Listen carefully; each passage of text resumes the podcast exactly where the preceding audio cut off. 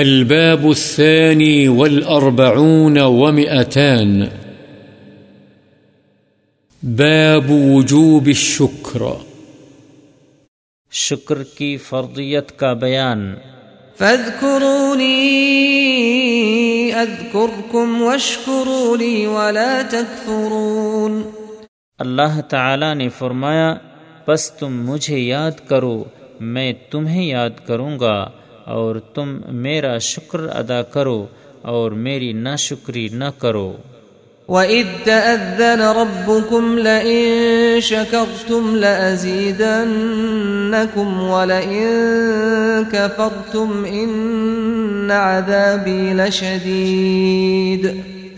اور اللہ تعالی نے فرمایا اگر تم شکر کرو گے تو یقیناً میں تمہیں اور زیادہ نعمتیں دوں گا. وَقُلِ الْحَمْدُ لِلَّهِ الَّذِي لَمْ يَتَّخِذْ وَلَدًا وَلَمْ يَكُنْ لَهُ شَرِيكٌ فِي الْمُلْكِ. اور اللہ تعالی نے فرمایا اے پیغمبر کہہ دیجئے تمام تعریفیں اللہ ہی کے لیے ہیں. وَآخِرُ دَعْوَاهُمْ أَنِ الْحَمْدُ لِلَّهِ رَبِّ الْعَالَمِينَ. نیز اللہ تعالی نے فرمایا اور ان کی آخری پکار یہی ہوگی کہ تمام تعریفیں اللہ ہی کے لیے ہیں جو تمام جہانوں کا پالنہار ہے. وعن ابی ہریرہ رضی اللہ عنہ ان النبی صلی اللہ علیہ وسلم اتی لیلۃ اسری به بقدحین من خمر ولبن فنظر الیہما فأخذ اللبن فقال جبريل صلى الله عليه وسلم الحمد لله الذي هداك للفطرة لو أخذت الخمر غوت أمتك. رواه مسلم. حضرت ابو ہریرہ رضی اللہ عنہ سے روایت ہے کہ نبی کریم صلی اللہ علیہ وسلم کے پاس جس رات آپ کو معراج کرائی گئی شراب اور دودھ کے دو پیالے لائے گئے. آپ صلی اللہ علیہ وسلم نے ان دونوں کی طرف دیکھا اور دودھ والا پیالہ پکڑ لیا. جبرائیل علیہ السلام نے کہا تمام تعریفیں اس اللہ کے لیے ہیں جس نے آپ کی رہنمائی فطرت کی طرف فرمائی. اگر آپ شراب والا پیالہ لے لیتے تو آپ کی امت گمراہ ہو جاتی. مسلم.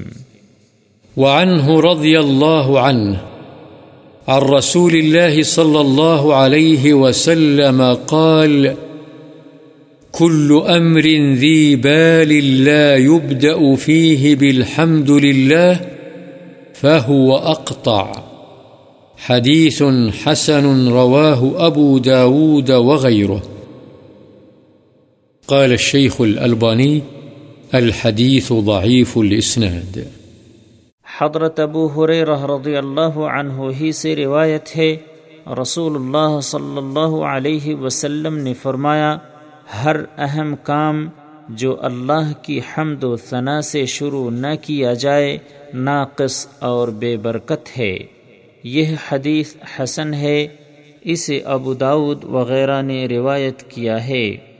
وعن ابی موسیٰ الاشعری رضی اللہ عنہ ان رسول اللہ صلی اللہ علیہ وسلم قال اذا مات ولد العبد قال اللہ تعالی لملائکته قبضتم ولد عبدی فيقولون نعم فيقول قبضتم ثمرة فؤاده فيقولون نعم فيقول فماذا قال عبدي فيقولون حمدك واسترجع فيقول الله تعالى ابنوا لعبدي بيتا في الجنة وسموه بیت الحمد.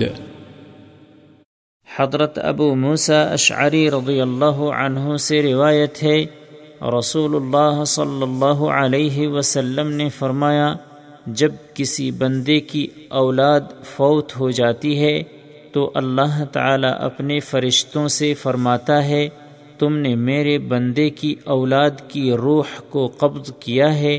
تو وہ کہتے ہیں ہاں۔